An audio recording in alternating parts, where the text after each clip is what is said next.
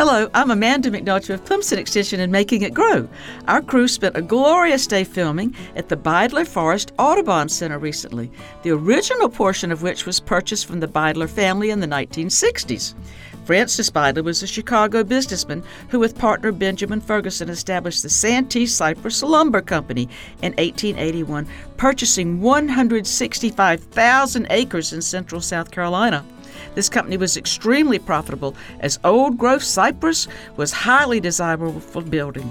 The timber operations and mills were usually near large blackwater creeks to facilitate moving the enormous cut logs.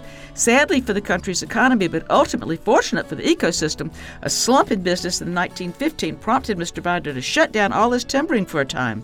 Eventually, portions of his properties became the Congaree National Park and the Francis Beidler Audubon Center funded by South Carolina Farm Bureau and Farm Bureau Insurance.